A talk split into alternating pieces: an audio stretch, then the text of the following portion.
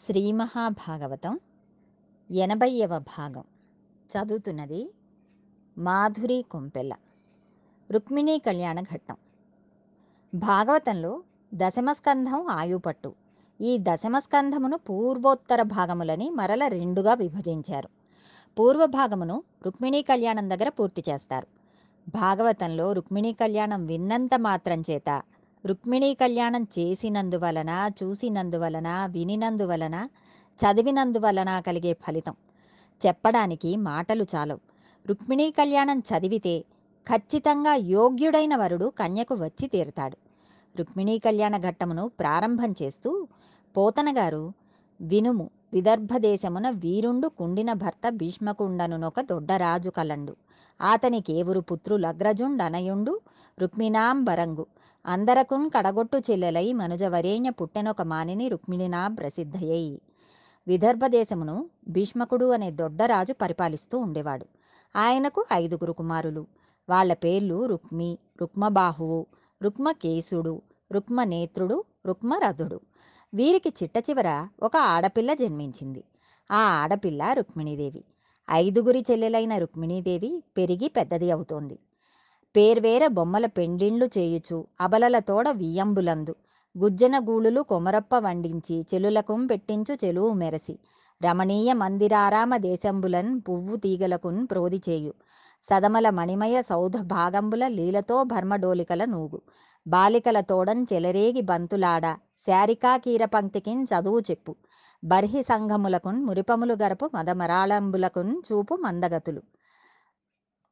ఆ తల్లి చిన్నప్పటి నుంచి కూడా బొమ్మల పెళ్లిళ్ళు చేస్తూ ఉండేది.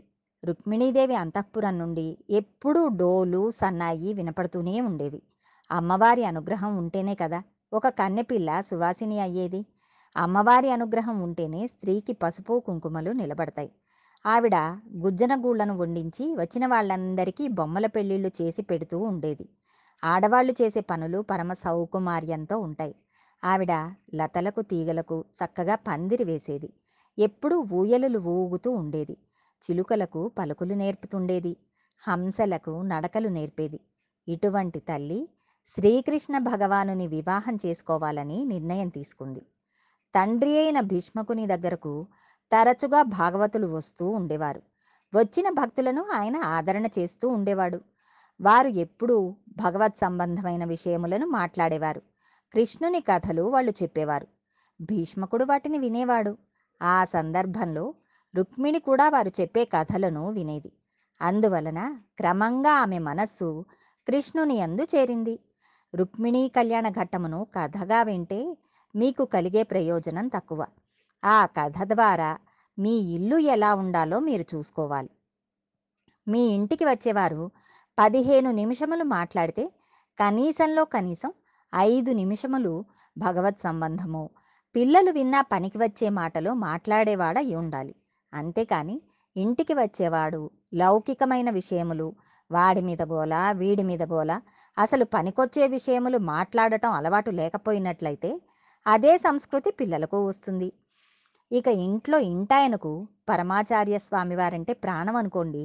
ఆయన పరమాచార్యను అస్తమానూ తలచుకుంటూ ఉంటే ఇంట్లో పిల్లలకు పెద్దల ఎడ భక్తి భావన, గౌరవము ఏర్పడతాయి. ఇంట్లో పెద్దవాళ్ళు మాట్లాడుకునే మాటలు పిల్లలకు గొప్ప సంస్కృతిని నేర్పుతాయి. తన ఇంటికి వచ్చిన భాగవతుల మాటల వలన రుక్మిణికి కృష్ణ పరమాత్మ యందు హృదయం కుదురుకుంది. ఆయననే వివాహం చేసుకోవాలని మనస్సునందు నిశ్చయించుకుంది.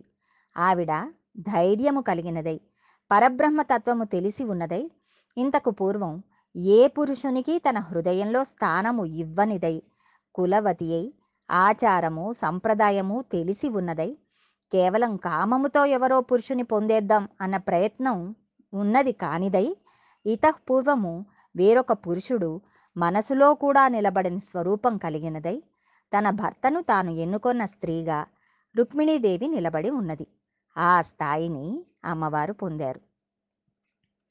భగవద్ అనుగ్రహంతో మరికొంత భాగం రేపు తెలుసుకుందాం.